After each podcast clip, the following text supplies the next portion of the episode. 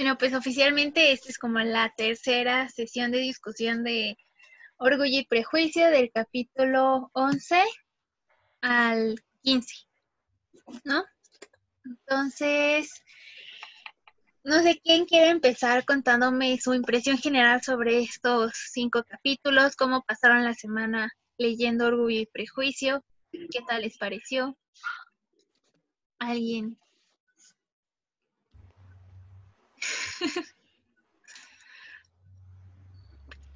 Sin que se peleen, no es necesario que,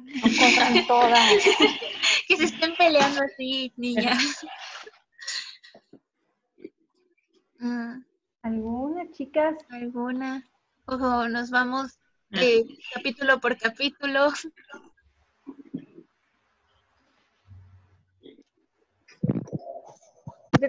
¿Cómo va a ser? ¿Por capítulo o, todos los cinco? No, nada más quería si alguien me quiere dar su impresión o, su experiencia, cómo se la pasaron esta semana leyendo Orgullo y Prejuicio. Yo lo estoy leyendo los puros sábados, entre el viernes y el sábado, como son capítulos bien cortitos, para tener así como que la información fresca. Este, y pues, ay, estaba viendo que ya Darcy está empezando a dar su brazo a torcer está cediendo ante la tentación. Entonces, este, eh, es la, parte que, me llamó la atención, que ya empieza a sonreírle o a, darse cuenta que sí realmente va a caer en, este, en las garras de Lizzie. Sí, eh, ¿Alguien más que nos quiera compartir su experiencia con estos cinco capítulos? Y perdón que no complete, Isa, pero siento que se me va a ir la lengua y voy a soltar spoilers. no, sí, está mejor así, de que la introducción nada más y lo ya por capítulos más desmenuzadito. Sí. ¿Alguien? Eh, ¿Katia? Pues, ah, ah Oralia. Oralia y luego sigue Katia. Este, bueno, en estos capítulos a mí me cayó muy mal, bueno, ya desde hace mucho tiempo cuando lo empecé a leer, me cayó muy mal Caroline Bingley, la hermana, porque es como muy enfadosa. Y entonces cada vez que, que lo vuelvo a leer me sigue cayendo muy mal. No sé si a, las demás les cayó mal o solamente a mí. y se me hizo como de esas mujeres que están así como súper desesperadas por la atención de un hombre que así como que se ponen como tapete y, en lugar de como de, querer eh, o de valorarse a sí misma, siempre hace las cosas como por darle gusto a los demás, ¿no? En este caso al, al señor, a nuestro amado señor Darcy, bueno, a mí me encanta el señor Darcy. Entonces, no sé, me cae muy mal por eso, porque es como muy encimosa, porque es muy mala onda con todas. Entonces, eso fue como que me, dije, me cae muy mal esa, esa, señorita, no sé ustedes. Sí, em, la cuñada enfadosa que, que nunca tendré. ¿Por qué no? Porque para eso tendría que encontrar al señor Bingley. Y el señor Bingley no existe. Es un constructo de papel. Porque no pueden existir en la vida real. Exacto. Bueno, ahora sí, Katia. Pues yo pienso que ya se está poniendo interesantona la novela con la incorporación de los nuevos personajes. En particular, bueno, en estos capítulos en particular con el señor Collins, que llega con una muy clara intención de, de meterse como un nuevo papel en esta familia de Longbourn que tenemos. Y el señor Wickham, que pues por ahora no nos dan muchos datos extraordinarios sobre él, pero pues ya veremos cómo avanza en la novela. Exacto. Em, bueno, ahora sí, ¿les parece si nos vamos al estudio de capítulo por capítulo? Eh, pues el capítulo 11 tenemos muchísima mala vibra de la señorita Caroline Bingley. Entonces, eh, ¿alguien le gustaría hablar sobre este capítulo? Yo Alberto sentado aquí. Ah, voy a Ya. ¿Alguien quiere hablar del capítulo 11?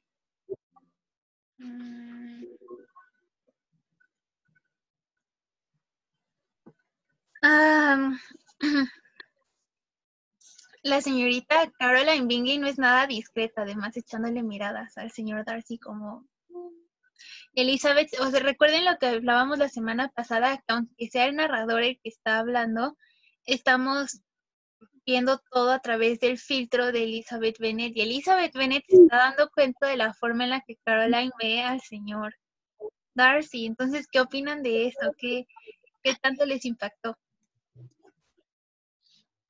Bueno, yo les había dicho que a mí me caía muy mal. sí, eso sí. Y aparte de todo es una mujer que tiene sus, su, bueno, es lista, ¿no? Hasta cierto punto es lista. Cuando se levanta a caminar, ve que Darcy no le hace caso, pero sabe que tiene una inclinación hacia, hacia Elizabeth Bennet, entonces por eso la invita a caminar con ella y es cuando Darcy le, le hace caso. O sea, sabe utilizar las cosas que hay a su alrededor. Sí. Y ah, bueno, eh, no sé si han visto todos la película, pero en la película es como esa escena es como de bebé, yo camino más elegante, tengo más porte que ella, veme, ¿no? Entonces a lo mejor un poquito más se puede ver escena. Oigan, pero aunque no sea la cuñada, todos conocemos a una Caroline Bingley, ¿no? Eh, sí.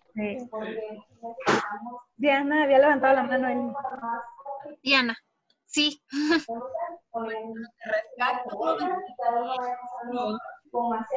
Ah, Morita, creo que contigo se escucha el fondo. Voy, perdón. Es, que la actitud del señor Bingley con Jane me gusta. Sin embargo, siento que solamente es por su físico, que no la conoce. Continúo. Y también de lo que me gustó, bueno, de lo que me llamó la atención de Caroline y eso de que pobrecita, o sea, yo como que simpatizo un poco con ella porque se supone que Caroline es su match, el match del señor Darcy, o sea, como que es su igual, digamos que por derecho social le corresponde y aquella está viéndolo escribir y este y se la pasa nada más estoqueándolo y me da como hasta un poquito de lástima pero, y me cae mal igual, pero pobrecilla. Ya es todo lo que respecto a ese caso. Ah, bueno, y de que tanto es su estrés, de que trata de minimizar a Elisa, o sea, porque sabe que ella es el objeto de su obsesión. Oye, pero ¿qué tal? ¿Por qué coquetear con el señor Darcy ni que fuera la gran cosa? Nada más es guapo y tiene 10 mil libras al año. Cualquiera. Importante. Yo, yo quiero comentar. Sí, dinos.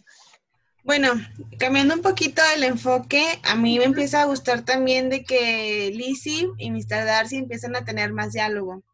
Entonces, es de lo que pues ella habla, ¿verdad? De tratar de comprender su temperamento, de cuando Mr. Darcy habla del orgullo, de cuando pierde la empatía por ciertas personas y ya no la vuelve a recuperar.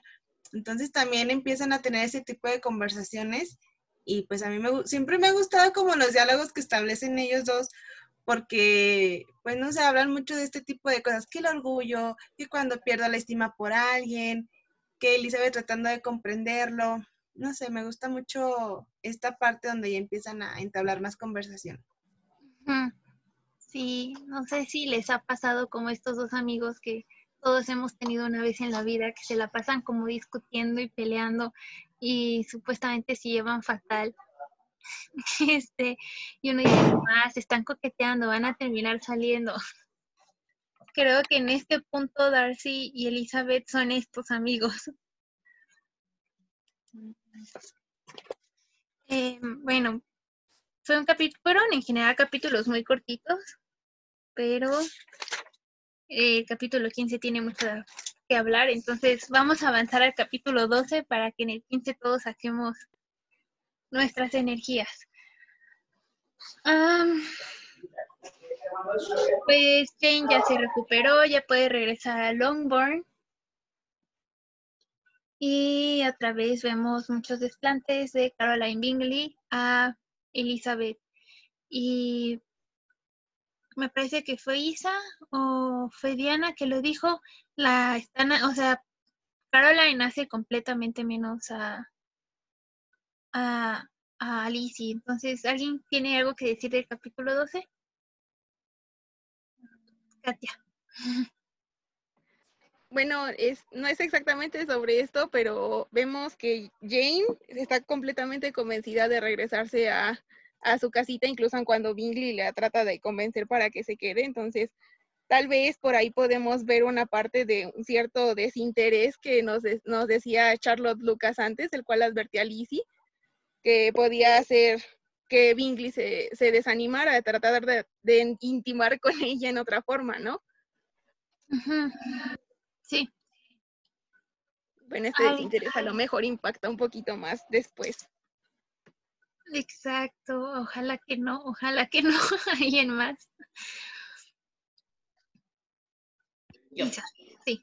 Este, pues estaba este, recordando una parte que me llamó la atención, que como Caroline este, también le insiste a Jane que se quede, pero luego se da de topes porque pues se acordó que estaba también la hermana y que se tiene que quedar.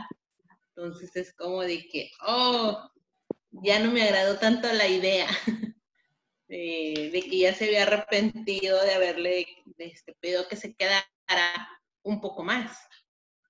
Esa es como que la parte que se me hizo un poquito interesante de, del capítulo.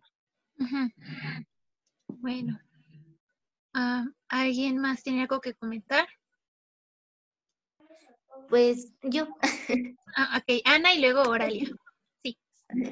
Eh, cómo eh, Darcy se va dando cuenta que le gusta a Lizzie más de lo que él pensaba, ¿no? Entonces vamos viendo cómo a veces, aunque quiera autoengañarse de que no siente nada por ella, ya se está dando cuenta que está siendo consciente su atracción hacia ella. Y, eso me parece bastante em, pues llamativo.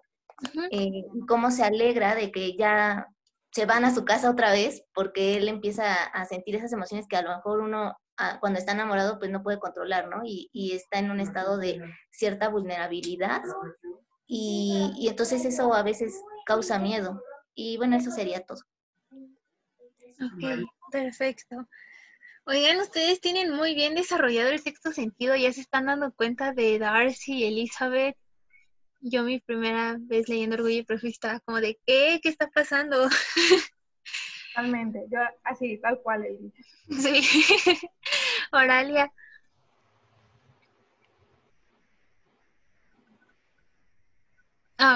tienes apagado el micrófono. Ah, ya, perdón. este, yo por lo contrario pienso que Jane hizo bien porque este, si su mamá, por ejemplo, les decía que se quedaran y todos conocemos a su mamá que es como muy imprudente, entonces creo que la parte de sensatez tanto de Elizabeth como de Jane, de que no, pues ya abusamos como de la de la amabilidad y hospitalidad de Bingley, creo que lo mejor es como Taylor, ¿no? Para no ser justo imprudentes y creo que es algo que a los dos personajes este, pues les caracteriza, ¿no? Que son como más sensatas y no tan imprudentes. Y creo que también, por ejemplo, en esa época, bueno, hace mucho tiempo vi como una imagen que era como un tipo chiste, ¿no? Que decía que en las novelas de Jane Austen, este, lo mejor como para atrapar a un hombre sería justo que no se dieran cuenta que tú estabas como utilizando esas como tácticas, ¿no? Entonces, justo eso me lo recordó, como que fue como la mejor decisión como para que vean, ay, soy una señorita como muy respetable y, sensata, ¿no? A mí me pareció eso. Sí, justo. Creo que la señora Bennett va a ser un obstáculo enorme para Lizzie y Jane principalmente. Creo que Diana quería decir algo, pero no sé si me equivoco. Este, sí, se me ven las ganas. Sí. el último capítulo 11 al final dice que el señor Darcy comienza a advertir el peligro que se pondría prestar demasiada atención a Elizabeth y continúa en el capítulo 12 donde dice que por consecuencia de ello tiene que poner especial cuidado de que no se le escapase ninguna frase de adoración. Es así como que tiene que contener su gusto por Elisa. Es lo que yo voy rescatando de estos, este, capítulos, que son como ah, migajas o pequeñas pistas de lo que él en realidad siente, porque desde el punto de vista de Elizabeth, ella no tiene ni idea, porque él está siendo súper mamón. Entonces, eso fue lo único que rescaté del capítulo 2. Aprovechando que estás aquí, Diana, ¿cómo va tu puntaje, Darcy Rochester? Va, va arriba, va a la cabeza señor Rochester. Es que, Me parece justo hasta ahora. Porque el, pero es que el señor Rochester desde, desde la entrada le gusta a Jane y no le importa que sea una hija de vecina, así súper sencilla. Y este señor Darcy se tiene que contener las ganas porque ella no es digna de él, o sea, eso ofende. No me gusta hasta ahorita. Entonces, continuamos con la lectura. Tengo que alegar. ¿Verdad? Isa, ¿tú estás de acuerdo conmigo? Sí, pero Gaby... Bueno, pero es que Darcy tiene ahorita, o sea, tiene el ego hasta arriba de que, o sea, soy guapo, estoy consciente soy guapo. Cuidado con lo que están diciendo, ¿eh? Tengan cuidado. Spoiler alert. Mucho cuidado. Pues no, pero de lo, de lo que hemos... Me, me ofende como mujer.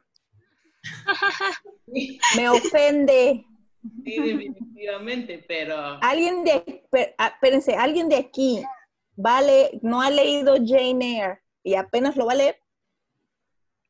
No, yo ya lo he leído un buen de veces.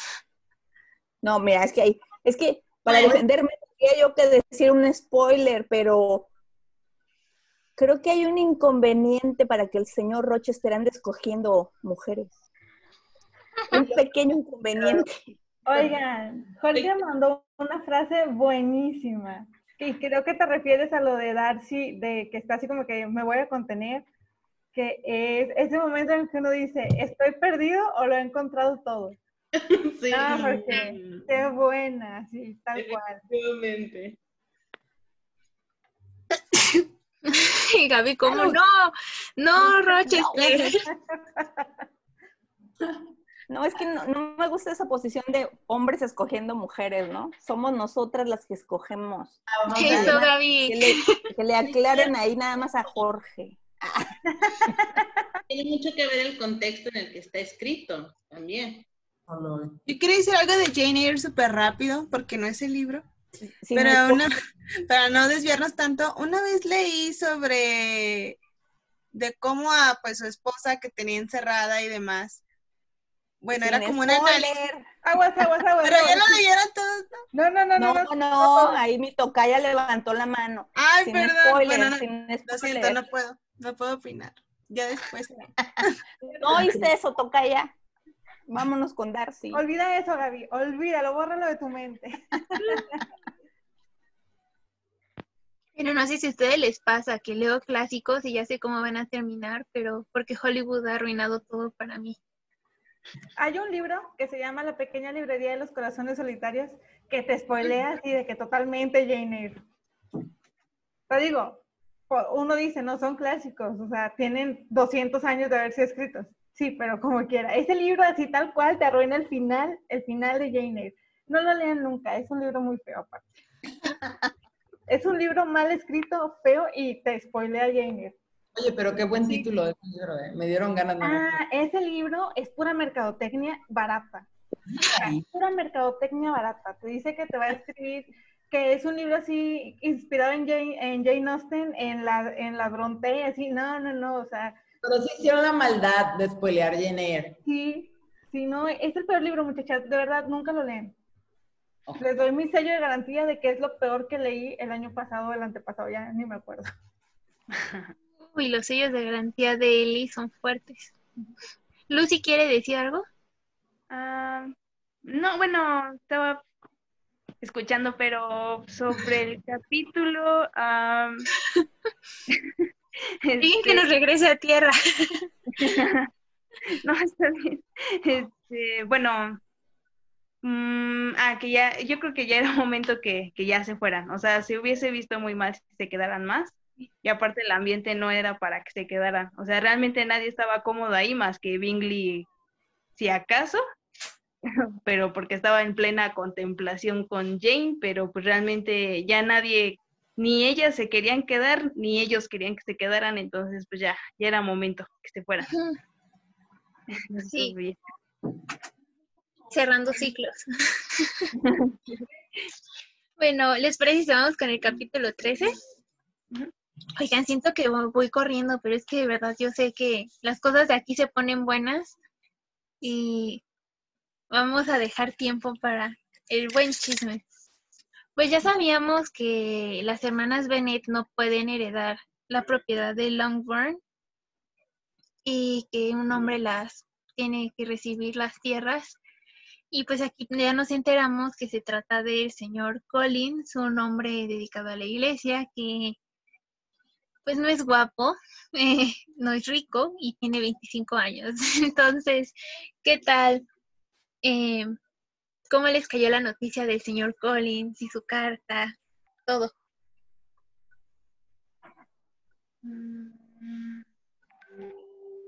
Pues yo creo que desde la carta te das cuenta más o menos cómo va a ser el personaje.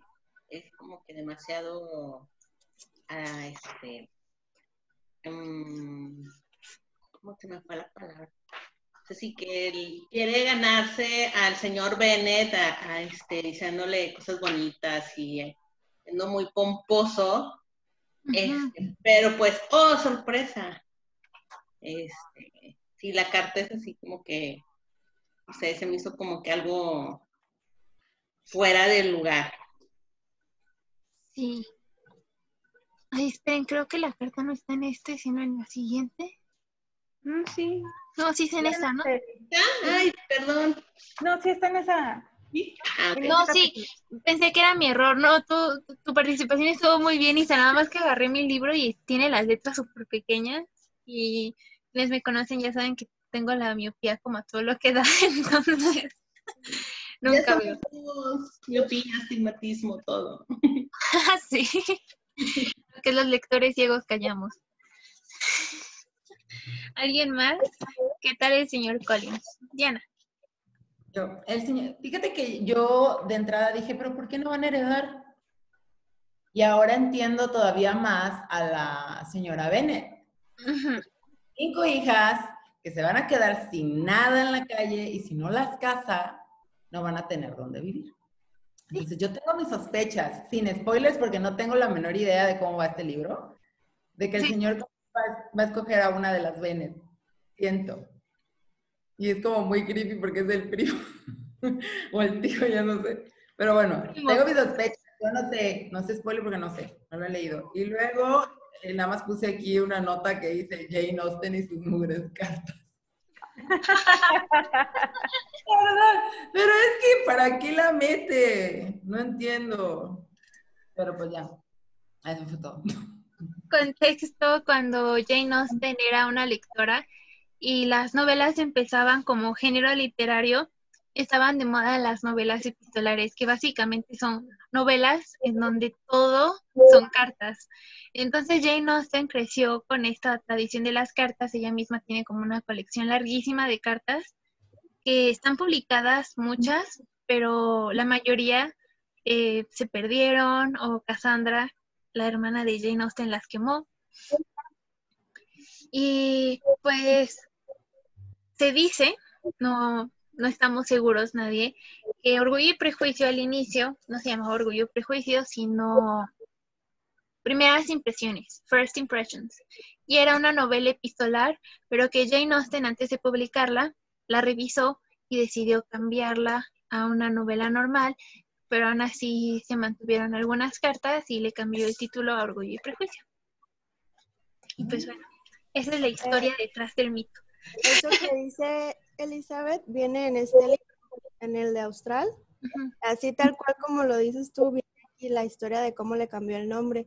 Y yo siento que esa carta es importante porque cuando el, el primo llega, llega a lo que va. Y ese es como que el contexto previo para que nosotros tengamos la impresión de él. Yo la verdad, pues me gustan mucho los spoilers, una disculpa. Eh, la película hace como, cuando empezamos, la primera semana que, que leímos del 1 al 5, dije yo voy a ver la película. ya, ya he leído el libro, ya he visto la película y me refrescó muchísimas cosas, pero sí, esta carta nos da un amplio eh, conocimiento hacia este nuevo personaje, porque él llegó y a la comida, a la cena, no recuerdo bien qué, y empezó a, ver a todas, entonces en la carta ya viene más o menos a lo que va. Entonces me parece algo importante eh, la lectura de la carta y cómo está redactada, porque también vemos un poquitín de la personalidad de él, así como que muy serio, muy hermético, muy, pero igual vamos a ir viendo cómo se desenvuelve en la historia. Sí, como dice Mariana, creo que es una carta importante y creo que ayuda como mucho a definir el personaje, justo como ella nos lo contó Jorge. El micrófono. Sí, yo. yo quisiera decir dos cosas. Eh, capítulo 13, ¿verdad?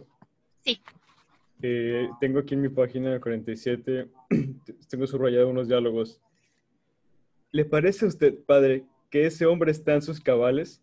Creo que no, querida, y abrigo grandes esperanzas de que sea justamente lo contrario.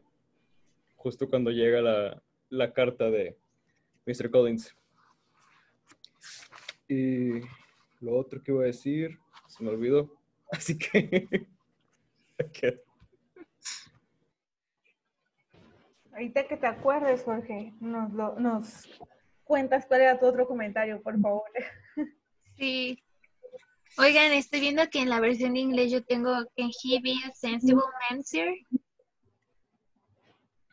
Entonces, creo que tienen otra connotación y es algo súper curioso de las traducciones porque algunas hablan sobre si el señor Collins tiene sentimientos o si es sensato. Hay una discusión tremenda sobre la traducción de esta palabra, pero se los dejo como para que lo piensen. Si el señor Collins es ya sea una persona sensitiva o sensata. Y creo que Oralia quería hablar. Este, no, solo les había puesto que ah, cuando estaban hablando sobre las cartas, mm. que si no me equivoco, la, novela de Lady Susan se desarrolla en, en, cartas. La leí hace mucho, medio me acuerdo y se me hizo como muy curioso ese formato, ¿no? Y a mí me gustó porque es como estar leyendo las cartas de alguien más, ¿no? Así como que tú estás como de metiche leyendo esas cartas. Solo era eso. sí. Un formato no, no clásico es el de al final del arco iris. De, ¿Cómo se llama? La que escribió Pieza y Lobio. Cecilia. Cecilia No sé cómo se pronuncia la apellido. Pero igual es en puras cartas, en mensajes de texto y todo, pero te van contando una historia a través de las cartas.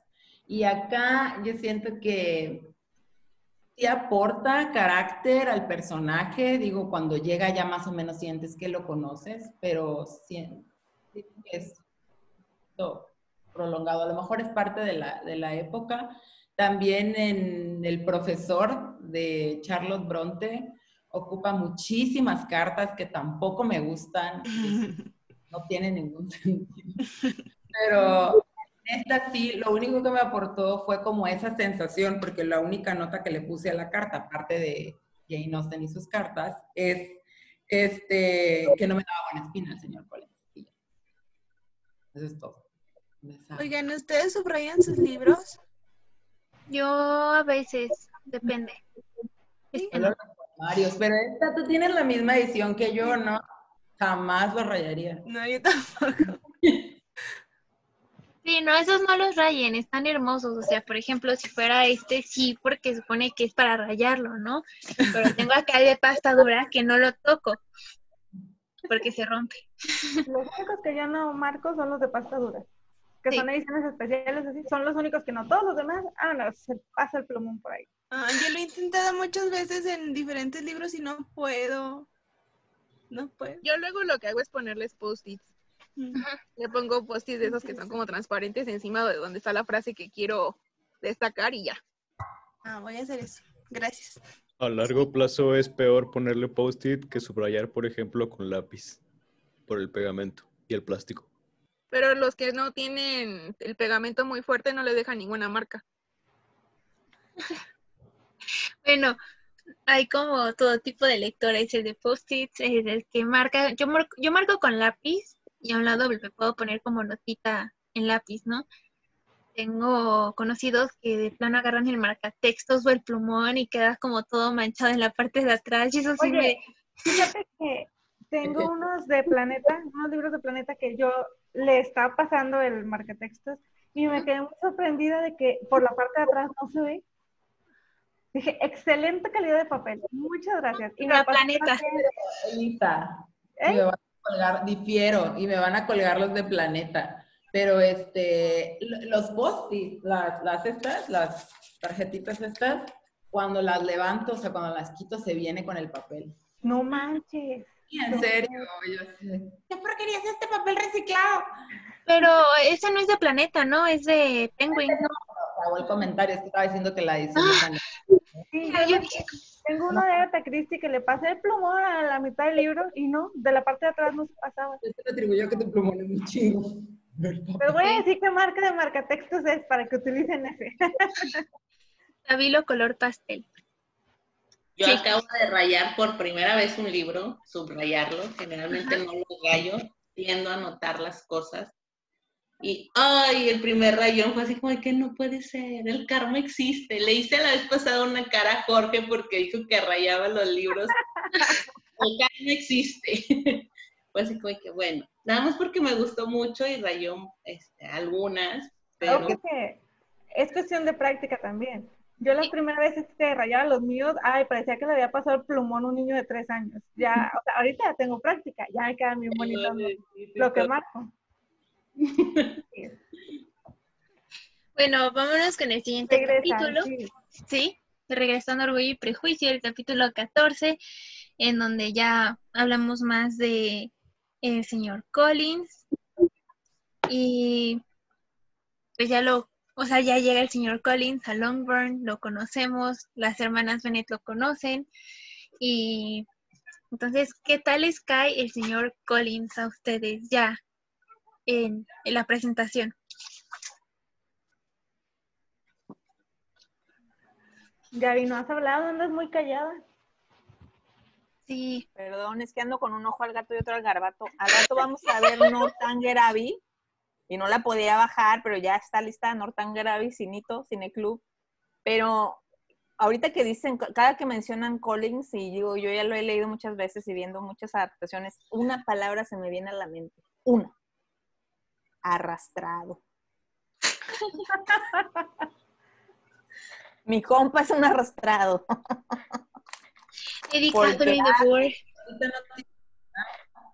¿De qué otra manera se dice arrastrado? Este, hay muchas feas, ¿no? Pero es como botas. Ajá.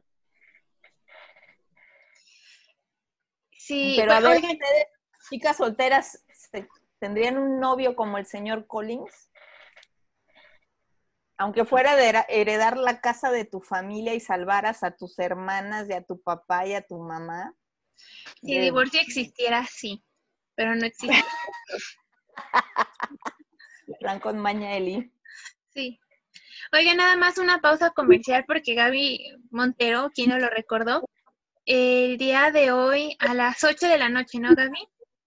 Eh, es que es de Ciudad de México. Sí, Perdón, es que yo estoy en Tijuana. Va a ser a las 6 mías, 8 de ustedes, 10 pm Buenos Aires. es que están invitadas las chicas de Buenos Aires también. Sí, va a haber un cineclub de Northanger Abbey, que es una de las primeras novelas que escribió Jane Austen, por si no han leído la novela. Aquí sí pueden ver primero la película y aún así la novela es otro mundo, entonces están invitados. Ya le envían mensaje aquí a nuestra querida Gaby y ella los pone en la lista de asistentes. Y, sí, sí. Ah, es que es muy divertido ver la película platicándola o riéndote de los personajes. Yo pienso que es lo más bonito de los cineclubs porque puedes criticar a gusto sin dañar porque pues no existen, ¿no? Sí. Bueno, creo que Eli estaba invitando a participar a la otra Gaby también, ¿no? pero bueno, Merari levantó la mano ahorita. Pero Gaby, este, no te nos vas a escapar esta semana sin comentar. Merari. Um, me, me, recuerdo que una camisa que yo vi en, en Facebook que decía en inglés, uh, era una camisa de ejercicios y decía en inglés que uh, corre como si Mr. Collins te iba por, porque te iba por, por, por, por ah, matrimonio. Sí. Como, como, si fuera chasing after you. Ajá, ajá, exactamente. Exacto, nadie se quiere casar con el señor Collins, qué horror. Eh, creo que, no sé si alguien más iba a hablar. Vi una mano y luego dejé de verla. Ah, pues yo pensaría de Mr. Collins que es como, como farola. o sea, como que sabe de lo que, como si de lo que le falta. Y yo creo que lo está tratando de compensar con sus maneras de ser como muy pues no sé, bueno, como decían, ¿no? Arrastrado y así.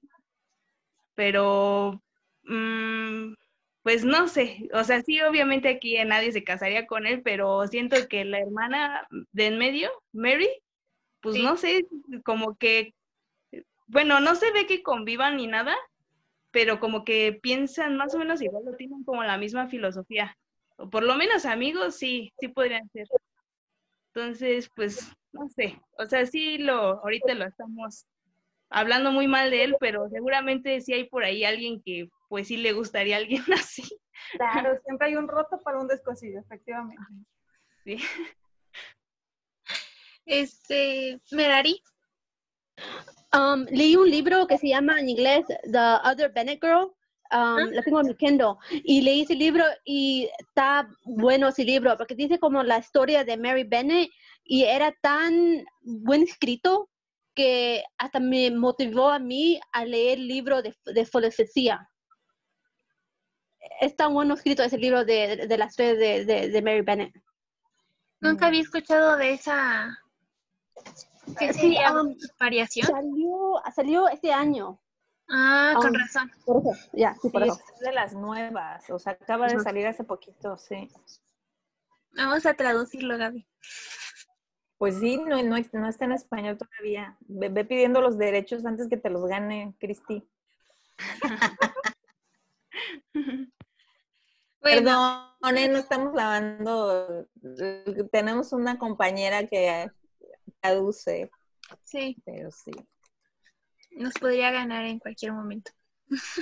Fíjate, ahorita que hablaban de las cartas, me acordé, yo no sabía, ¿no? Lo de la juvenilia. Hay una parte de la juvenilia que se llama El Castillo de Leslie y también es epistolar, ¿no? Yo no sabía que era epistolar, ya vi que son 10 cartas, pero ese sí no tiene fin. Entonces estaría suave hacer una traducción y luego un concurso para que lo terminen de acuerdo a como ustedes quieran. Dinámica para para la página.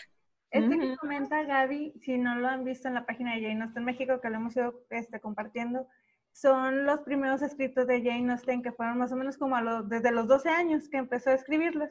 Y eran escritos que ella le escribía, escritos que le dedicaba a miembros de su familia, amigos o conocidos como obsequios, y, y los recopilaron y los eh, están publicados en, con Alba Editorial. Eh, se llama Amor y Amistad, están varios de, los escritos que ella había, había hecho en ese entonces, cuando estaba bien chavita, y son, son, bien divertidos porque unos no tienen ni sentido. ¿Cómo puede ser esto? Pero sí, ahí échense el ojo en, en Jane Austen México porque ya ahí compartimos algunos. Aquí tengo como los facsímiles, que serían como las copias de lo que escribió. Se guardaron los cuadernos por mucho, mucho tiempo. Entonces también están publicados en inglés y pues tal cual lo pueden ver de su puño y letra y cómo tachaba las palabras de repente. Y me gusta a veces jugar como a ver qué palabra tachó, qué quería decir que tachó. Eh, por si quieren conseguirlos, también están en Gandhi en inglés y son tres libros de la juvenil. Eh, bueno, ya estamos. ocupamos traductoras para que se publiquen en español, traductoras e ilustradoras. A mí me encantaría ver una ilustrados, ¿no? Bien bonito. Sí. Tanto. el castillo de Leslie. Este, que también es una parodia gótica, ¿no? Es como el pre Northanger Abbey, ¿no? Es como. sí. Sí, sí, sí. Aprovechando que. Ah, diga, Perdón, el, chisme, porque yo tengo leyendo a Jane hace muchos años, pero me, entero de cositas nuevas y digo, oh, yo no sabía que después de que ella escribió tres volúmenes de juvenilia, imagínense que desde los que 12, como hasta los 17 más o menos, fue cuando su papá decidió, ah, esta chavita va por un lado. Y el papá fue que decidió regalarle la escribanía, que es que yo pienso que es la laptop de hace 200 años, porque ven que es el cuadrito para escribir, cuando realmente ellos, era algo caro, era algo caro y realmente ellos no tenían como que dinero para derrochar, pero el papá de Jane Austen dijo, híjole, esta niña va por un lado. Y a partir de lo que ella había escrito estos tres volúmenes fue que él decidió comprar la escribenía, que ahorita está pues en el museo, en, en la casa, pues hay que ir a verla, ¿no? No es cierto, está en el Museo Británico, no sé si está en Londres por ahí. Un pretexto para ir de viaje. Sí. 2025, ahí voy. Sí, entonces, que no sé, ahora es como me imagino una jovencita con su laptop viejita escribiendo así, ¿no? bueno, aprovechando que ya vamos a mitad, más de la mitad de la sesión, ya nada más nos queda un capítulo que es el más polémico. Vamos de una vez a tomarnos la foto, ¿no? Con nuestros libros, la reunión de la semana. A ver, quiero ver dónde Tijuanita tengo el prejuicio. Con Tijuanita Austen con antifaz de antifaz de festival. De millennial. millennial. ¿Están todas chicas? Carlita. Carlita.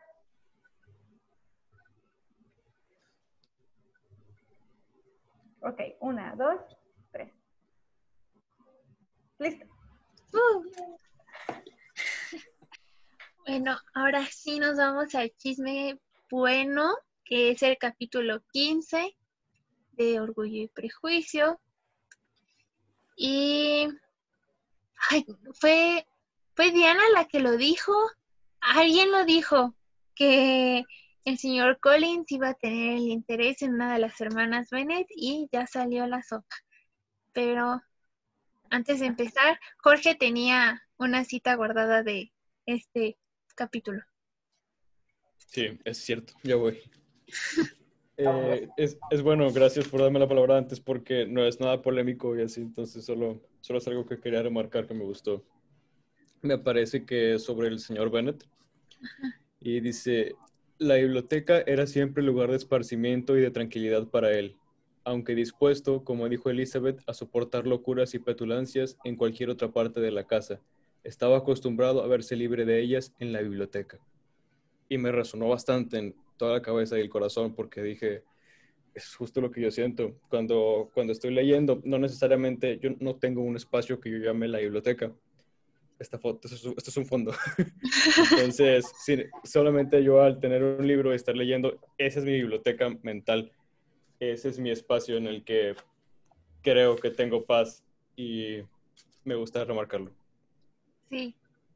Y yo bien creída dije, wow, tiene una super biblioteca. No, esto es de una amiga, me, pasó, le, tomó foto y le, pedí permiso y ya lo puse como fondo. De hecho, ahí trae de que marca de agua y, todo. Ah, sí, Tienes razón. Sí. Y dijimos, Gaby, oye, Jorge tiene letras flotando. la orillita. Sí, entonces no te vayas a casar con una mujer tonta como la señora Bennett. O ya sabes lo que te espera en el futuro, Jorge. Em, creo que Diana quería hablar. ¿No? Bueno, entonces, ¿alguien tiene algo que decir? Quizá completar lo que dijo Jorge o hablar sobre el señor Collins antes de que se ponga.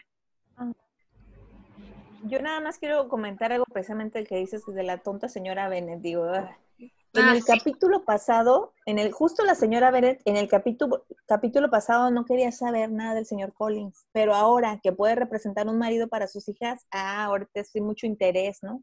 Entonces, no quisiera usar la palabra arrastrada, pero sí media barberita. Y, ay, que se, como me, da tristeza, ¿no? Porque tú como mamá que querrías todo para tus hijas. Y, y como que tener que hacerle la barba a este tipejo. Ay, pero pero pues no sé, ¿no? También imagínense estar ante la posibilidad de perder dónde vivir. Entonces, siempre he tenido este conflicto en, que entiendo a la señora Bennett y no. Es muy imprudente porque eh, el señor Collins dice, estoy interesado en Jane, y ella es como de, ah, no, pero Jane ya se va a comprometer con uno más rico que tú además, entonces no te necesita, pero te tengo al plato de segunda mesa, Elizabeth Bennett. Pero imagínate que tu mamá te haga eso, o sea, no. Imperdonable. Katia. Nada más respecto a esto que comenta Gaby, este, pues es que también hay que considerar que en la situación en la que están las hermanas Bennett, el señor Collins puede representar ganar todo, porque ya no se quedarían en la calle. Entonces, sí, ahorita en, mis, en nuestros tiempos, a mí también me chocaría que mi mamá me hiciera algo como eso y también le daría una patada, pero pues en mis tiempos es diferente a los tiempos que ellas estaban viviendo. Se iban a quedar en la calle y Collins iba a quedar con su casa y que una de ellas se casara con él representaba que se iban a quedar con su casa familiar. Justo. Oralia. Este, bueno, también cuando empecé a leer las novelas siempre me causaba conflicto la parte de que las mujeres no pudieran heredar cosas o que no obtuvieran la oportunidad de trabajar, ¿no? A mí me conflictúa un montón y es algo por lo que a mí me gusta mucho Jane Austen, que me recuerda todas las posibilidades que ahorita yo tengo, ¿no? De poder decidir con quién casarme, si me caso o no y demás. Pero regresando a la historia, este, creo que eh, la mamá de las Bennett eh, sí es como muy interesada pero pues está viendo como por el porvenir de sus hijas, ¿no? Como no, no tiene como otra opción, pues es lo único que les queda, ¿no? Y creo que en esa época era muy dado a que si tus papás te decían, te tienes que casar con fulanito, o sea, te tienes que casar, como que no tenías como tantas opciones, a menos que justo tus papás fueran como unas personas mucho más sensibles y te dieran como esa oportunidad de elegir, pero tengo entendido que no era como de, ay, pues si quieres, ¿no? Es como que te tienes que. Y ahorita que mencionabas de que hay Elizabeth plato de, eh, plato de segunda mesa, me recordó mucho que, por ejemplo, no sé si han visto la película o el libro eh, Como agua para chocolate, ¿no? Que justo pasó eso, sí. de que casarme con tal. No, ella no se puede, pero está la hermana, ¿no? Y el otro me hizo como, ah, bueno, está bien, sí, venga. Y yo no sé qué haría, o sea, me quedaría tan mal, no sé, muy difícil. Pero la, las reacciones diferentes que tiene la hermana de Tita en Como agua para chocolate contra la reacción de Elizabeth, ¿no? Porque Elizabeth es como, ey, ey, ey, o sea, ¿quién te dijo que a mí me interesa ese señor feo? Y la hermana de Tita es como, yes, ya tengo novio y me voy a casar. bueno, Muchas gracias, Oralia. Eh, excelente comparación, tienes toda la razón. Ah, Lucy. Ah, es que estaba pensando en la mamá, justamente, eh, que pudo haberlo manejado mejor. Yo creo que solo necesitaba observar un poco más a sus hijas, o sea, por lo menos fijarse con quién ah, le tiene menos aversión al señor Collins, por ejemplo. O sea, siento que sí estaba en una situación difícil que o sea, que sí necesitaba aprovechar esa oportunidad de que había como un candidato para sus hijas, pero que por lo menos hubiera elegido mejor. O sea, por ejemplo, no sé, bueno, Lidia está muy chiquita, pero pues se ve que necesita mucha eh, ser guiada, ¿no? O sea, como que, pues alguien que, no sé, que la instruya o lo que sea. Y pues, por ejemplo, Collins, pues ahí a lo mejor le hubiese echado la mano, por ejemplo pero ella es muy rebelde. Bueno, no sé, o sea, siento que, que lo pudo haber manejado mejor, nada más. Y a lo mejor así se justificaba un poquito sus, pues sus modos, ¿no? y lo dijeron hace rato, hay un roto para todo descosido y quizás hasta Mary hubiera sido una mejor opción. Felicia, o sea, también pone al toro para el señor Se le Sí.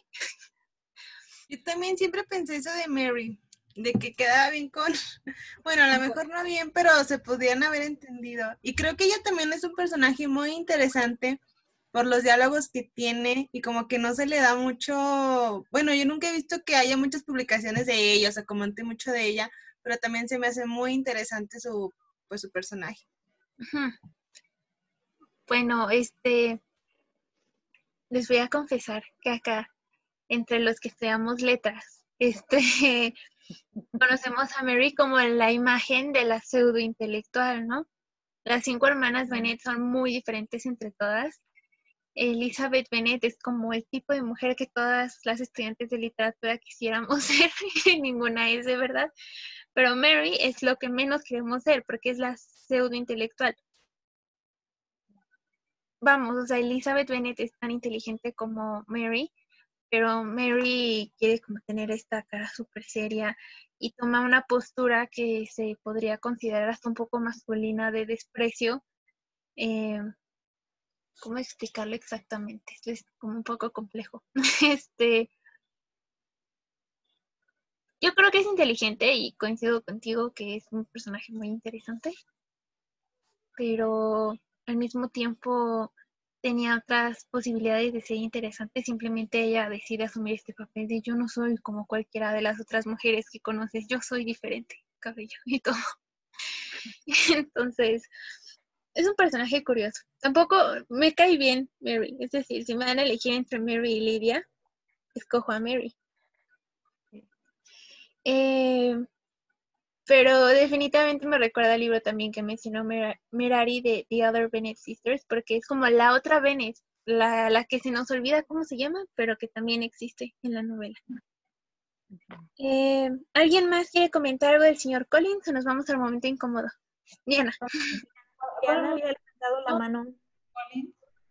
¿Quién? Este, no sobre el señor Collins, es sobre el capítulo 15, estamos en el 15. Este, de, que vienen arrastrando como una, había una conversación donde estaban hablando de una Miss Borg, Miss Borg, una cosa así, y hablan de la belleza de esta mujer y que no se compara con otras bellezas, y casi que realeza y súper guapa. Y, y, eso hasta le puse con una notita que dice coraje, me hace sentir mucho coraje porque Quiere decir que entre más bonita seas y de mejor posición tengas, mejor acomodada vas a quedar. Y si eras fea en ese entonces, pues ya te jodiste. Hoy en día hay cirugía plástica, botox y demás. tenemos más chance, tenemos más chance. No, pero este, también otra cosa que, que me molesta un poco es que las chicas Bennett son listas. Por ejemplo, yo creo que lo que tú dices de Mari, yo creo que ella es inteligente, pero al mismo tiempo tiene esa sed de conocimiento. Y Elizabeth es inteligente, pero más bien yo creo que lo que ella tiene es sentido común. O sea, tiene como que esa muy desarrollado. Y, y Mari es como que, ah, libro, libro, quiero leer, quiero, quiero aprender, quiero saber, ¿no? Y rechaza con que la vida, este, pues la que las hermanas están hasta cierto punto intentando vivir. Y sé por otros clásicos que se puede trabajar, por no mencionar a Jane, que trabaja desde que es niña. Pero estas señoras, discúlpenme, pero no saben ni cocinar. O sea, cuando le llegan y se, el otro le dice, ay, qué rico, ¿quién de ¿a quién de su, el señor Collins le dice, a quién de sus hijas le debo agradecer esta comida? Y es de, mis hijas no tocan ni un plato. O sea, mis hijas son unas damas. Y pues, ¿cómo no vas a querer que la señora se la pase tratando de emparentarla con alguien si las niñas no saben hacer nada más que ser bonitas? Entonces, pues sí. En defensa de esto que comenta Diana, que matan. Eh, sí, la posición que las Bennett tenían no les permitía trabajar.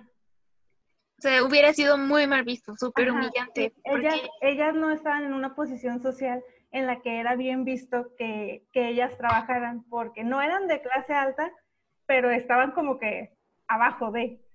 Entonces tampoco estaban tan abajo como para trabajar y como para hacer, para cocinar y hacer, no sé, cosas del campo o así. Y por eso ellas es que nunca, no te las muestran haciendo nada de eso. Porque ya así como que te pones a trabajar, ya caíste 30 peldaños en la posición social en la que estabas. Y es que Jane Eyre es como lo, o sea, suena feo, pero es como de lo más bajo de la sociedad porque es una huérfana, entonces que trabaje es como de, bueno, mejor que sea educadora que sea prostituta. No, no, o sea, y ella, o sea, te la ponen como que la, la tiene la opción de, de salir adelante, vaya. Jane Eyre. y acá a ellas les pasaría todo lo contrario de lo que le pasa a Jane. Sobre todo que pierden, perderían el estatus y no saben hacer nada, más que son listas y guapas. Entonces yo creo que por ahí yo perdono, excuso mucho a la señora Bennett. Mucho, mucho, mucho. Por la es que ellas no tenían otra opción más que pues conseguirse un marido de su posición o más alta. Porque si no... Creo que fue Dalila o Oralia la que dijo que este a lo mejor ahí sí se le fue la onda a la señora Bennett, ahí pudo haber dicho, a ver, vamos a ver, que se vaya a platicar una media hora con fulana, que se vaya a platicar una media hora con sutana, a ver con, quién se cae mejor, y entonces sí, con esa que se quede ahí sí pudo haberlo mejorado, pero ahí la entiendo por completo, pobre señora, qué estrés, van a perder todo y aparte sus hijas no saben hacer nada, pues ya, búsquele, búsquele marido, muchachas. Pero vean cómo Lidia tiene muchísima iniciativa porque no necesita que su mamá le busque marido. Ella se puede buscar un marido. Sé la heroína de tu propia historia, Lidia. Gaby pone caras porque sabe. Digo, sabes. Y les dice a sus hermanas, vámonos a Meriton, vámonos a ver qué nos conseguimos. Por aquí andan los militares con el uniforme. Y conocen a Mr. Wickham, que es súper guapo, tiene uniforme y pues claro que eso le da como un buen estatus social. Ajá, es simpático. ¿Qué tal les cae el señor Wickham? Eh, eh, aquí vamos a empezar con las que es su primera vez leyendo Orgullo y Prejuicio y ya luego las que ya han leído Orgullo y Prejuicio. Porfis, porque. Eli, Eli, Eli, Eli. Sí, dime. Nada más, porque yo y mis, yo y mis que me siento ofendida en todo. No es que no sabían hacer nada, no es que no trabajaran. Una chica gentry, o sea, perdóname Eli, pero no es que fuera Eli mata, no es que fuera, que no fueran ricos ricos o que fueran clase social media, eran gentry, ¿ok? es clase social media alta. Sí tiene sus, sus problemas que no van a tener casa, ¿no? O sea, digo, más pobre que eso no.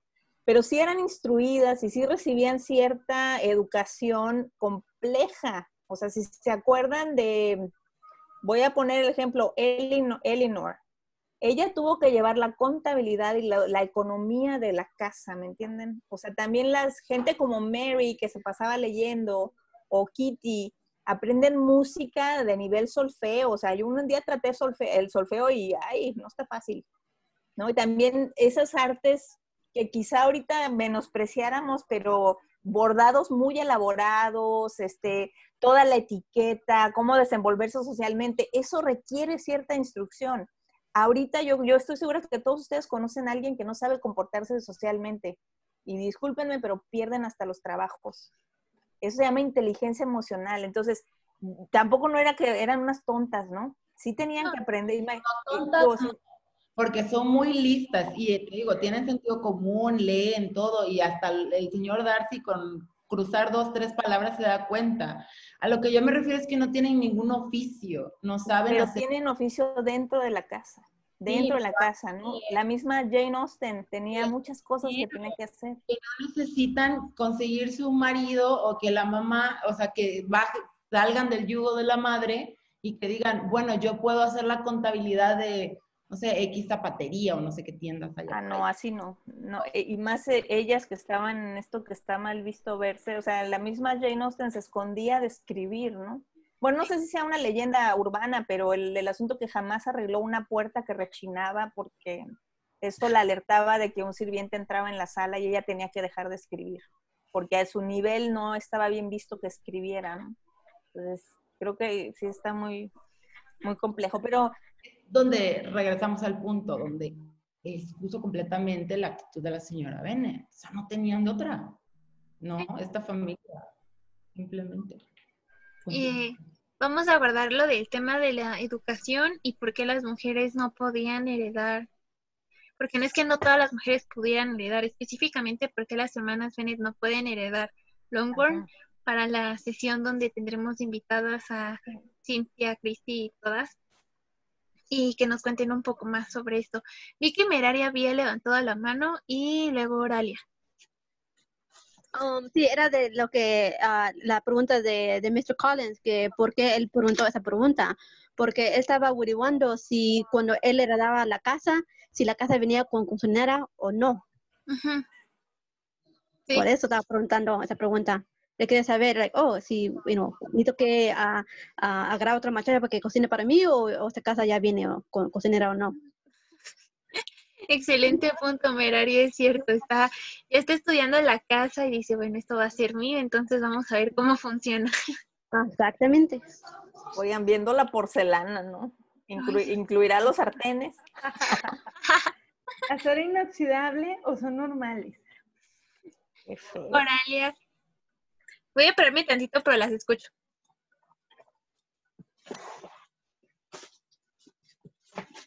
No tiene sonido, Oralia, Oralia. no te escuchas.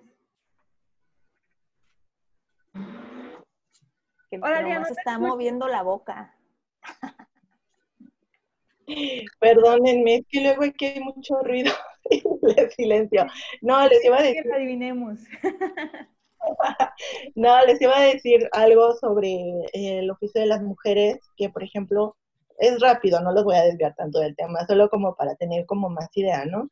De que, por ejemplo, cuando estuve en la tumba de Jane Austen, la guía que pues, nos estaba haciendo el recorrido nos dijo que este, no tenía mucho que habían puesto este, una pequeña plaquita donde se decía que Jane Austen era, bueno, la persona que estaba ahí enterrada, era escritora, porque justo escribir era comparado, no al nivel, pero casi, casi como prostitución, en el sentido que tú estás vendiendo tu trabajo, ¿no?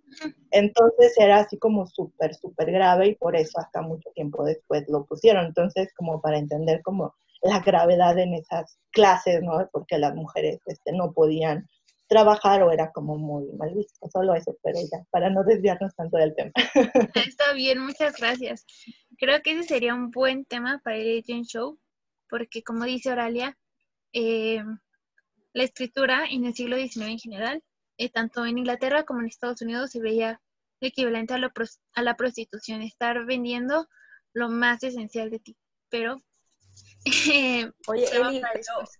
Pero sí haz un, haz un show porque, o sea, yo tengo mis dudas si era tan malo. Por ejemplo, este, Charlotte Lennox, pero Charlotte Lennox, o sea, Jane Austen leyó a, a Charlotte Lennox y leyó a, a Fanny, la que escribió Evalina. Burney, ajá.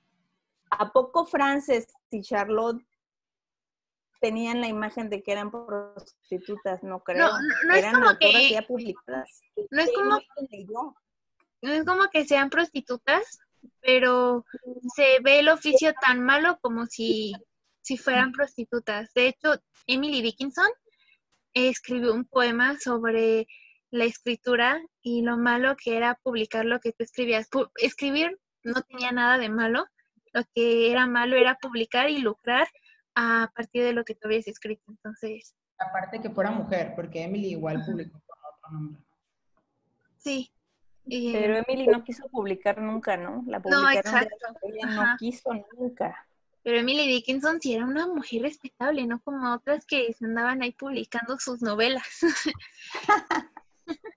bueno, pues regresando a la pregunta, y porque ya nada nos quedan 15 minutos, este impresiones de Mr. Wickham para, por ejemplo, Diana o Jorge, que es su primera vez leyendo Orgullo y Prejuicio. Es un personaje nuevo, no lo amo ni lo odio todavía. Vamos. Igual no tengo algo como en específico que, que decir. No por ahora. Sí, genial. Este, me caen bien, tienen buen corazón, si eso es lo que piensan. Creo que Gaby tampoco. Ideas Gaby, Gaby no Montero. Gaby no Montero creo que también es su primera vez. No estoy segura, pero creo que sí.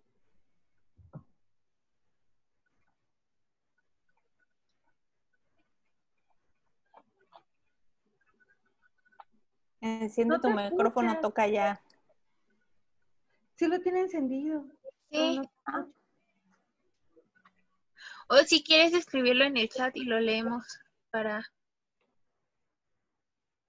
menor problema. Ana, ¿ya has leído antes Orgullo y Prejuicio?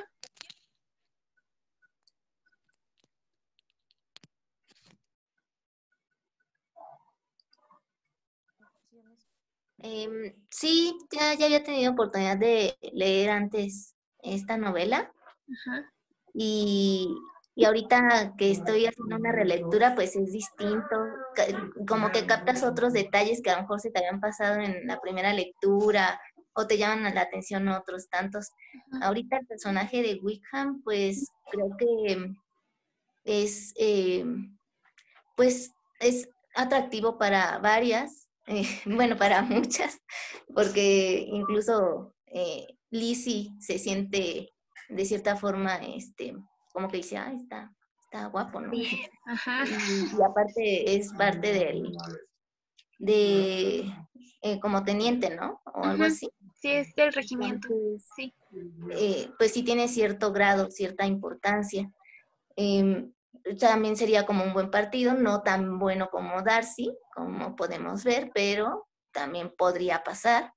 Y, y bueno, con respecto a lo que mencionaban de las mujeres, considero que em, para la época y para la clase a la que ellas pertenecían, Lizzie es una mujer muy independiente, muy guerrera y, que sabe cómo em, desafiar a, su época y a su sociedad ¿no? en la que se desarrolla. Em, sí, tal vez eh, antes las mujeres pues no, no podían tener otro tipo de em, actividades laborales, pero, pero sí tenían que tener otros conocimientos, como vimos en, los capítulos pasados, de que tenían que saber tocar piano y eh, muchas, muchas cosas, canto, y tenían que ser súper cultas en varios sentidos, bordado, y cosas que ahorita, por ejemplo, a lo mejor ya somos que estamos más en el ámbito laboral, sin embargo, por ejemplo, no sé tejer, no. Y antes era como parte de la educación. Y, siento que en ese sentido sería padre volver a retomar, retomar más bien esos conocimientos hoy en día. Estaría genial que, todas también este, nos adentráramos más en, eso. Y la música pues siempre es lo, más maravilloso, eh, pero bueno, eso ya es aparte. No, está increíble, como dices, la verdad nos hemos convertido en una sociedad súper pragmática y si algo no es práctico, entonces no vale la pena para muchas personas. Es obvio que para mí no fue así porque terminé estudiando letras. Eh, pero sí, estas cosas que muchas personas ven como entretenimiento y entonces si ese entretenimiento no sirve. Y, y en la época de Jane Austen, pues no era un entretenimiento tejer, era como ser una persona útil, ponerse a tejer, aprender otras habilidades que hoy muchas personas no tenemos porque los vemos como hobbies. Y ahora sí, Gabino Montero creo que ya traía sus audífonos. Gabino Montero. Gabino Montero. Pon tu apellido ahí, toca ya.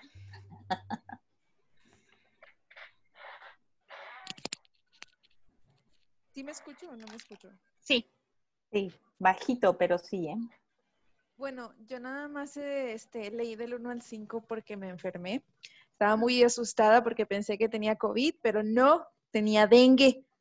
Ah. y luego, y luego, este, pues trabajo, ya sabes, tareas, entonces voy un poquito atrasada. Este, lo leí hace muchos años, muchos, tenía como 13, entonces me acuerdo así de como muy general. Este, pero sí, también, como comentaba una compañera por ahí, este, siempre que veo, este, me encanta todo lo de esa época y así, pero como que punto el agua fría y regreso a mi realidad y digo, no manches, estoy trabajando, estoy estudiando, tengo muchas cosas buenas que no tendría en esa época. Este, pero sí, tienen razón, o sea, los hobbies de esa época, bueno, al menos a mí me gustan mucho, me gustan mucho las cartas. De hecho, este, hago así como de que desde ello y así, me encanta, está bien ¡Ah, qué hermoso! sí, este, y pues sí, de hecho estoy disfrutando mucho de, de sus comentarios y ya me voy a poner al corriente. De hecho, me puse triste porque no hicieron el podcast. Yo quería escucharlo. Nada más escuché Una disculpa, se lo subo y entro hoy y mañana más tardar el de la semana pasada y el de hoy lo subo el lunes, seguro. Pero perdonen, según, según me dieron vacaciones en la escuela y cuál, o sea, me la he pasado haciendo trabajos finales y inscribiéndome al siguiente semestre. no sabe nada. Lo voy a esperar entonces. Claro que sí, no te preocupes. Me alegra mucho que, bueno, qué lástima que fue dengue, pero al menos no fue COVID. Sí, yo también. Me alegra que te sientas mejor y no te preocupes. Aquí si necesitas algo para ponerte al corriente, nos avisas y te ayudamos las dos Elis. Súper bien, muchas gracias. Bueno, ahora, el señor Wickham, para, y aquí no pregunté mucho las opiniones de las personas que ya han leído Orgullo y Prejuicio porque tienen una opinión más formada sobre este personaje. Ah, se encuentra el señor Collins y hay como muchísima tensión aquí. ¿Cómo sintieron este fragmento para poder terminar con la discusión de hoy? Rechazo.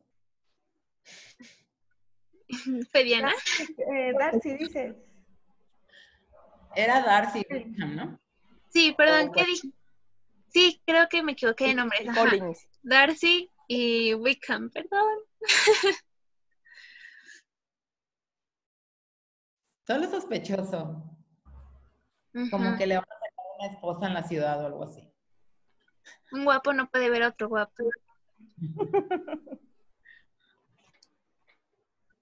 Eh, pareciera como que hay un pasado medio turbio o no sé, algo que pasó entre ellos y que hace que uno palidezca y que el otro enroquezca. Entonces, creo que por allí hubo algo y, y todavía no sabemos si es Garty el, el que pasó, no sé, algo negativo de él o, por otra parte Wickham. Entonces eso está muy interesante para los siguientes capítulos. Se conocen, o sea, es un hecho que se conocen ellos dos, no es como que sea el primer encuentro. Y algo, como dice Ana, algo hay que no sabemos. ¿Alguien más? Pero bueno, respecto a esto de que no sabemos quién fue la persona que hizo algo negativo, pues hay que recordar que estamos viendo esto desde la perspectiva de Lizzie y Lizzie no tiene muy buena estima a Darcy. Entonces, si hay algo que a Darcy no le guste, es muy probable que Lizzie vaya a pensar que es algo bueno sobre esa persona, ¿no? Buen punto, Katia, tienes razón. Alguien que está entendiendo. Nada más por llevar la contraria, ¿no? Sí, Gaby. Perdón, digo que nada más por llevar la contraria. O sea, si este me cae gordo y le gusta el rojo, a mí no me va a gustar. El enemigo de mi amigo es mi, No, más bien, el enemigo de mi enemigo es mi amigo. Eso. Sí. Aplica. Eh, Jorge, estoy muy decepcionada de que hayas visto la película, pero... Él la, vio antes de... Sí, sí. Dele chance, que se spoileara. Es diferente, es un poco más complejo que en, en la película, entonces todavía vas a descubrir el misterio, de verdad. Eh, ¿Alguien más?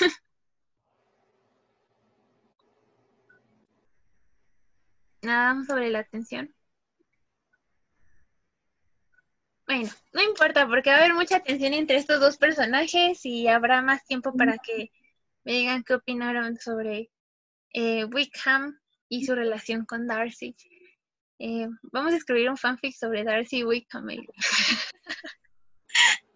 Qué cosa tan retorcida, dije, no. Ya quedó grabado, Eli. Sí. Te lo voy a mandar a no sé quién para que lo traduzca cuando lo escribas.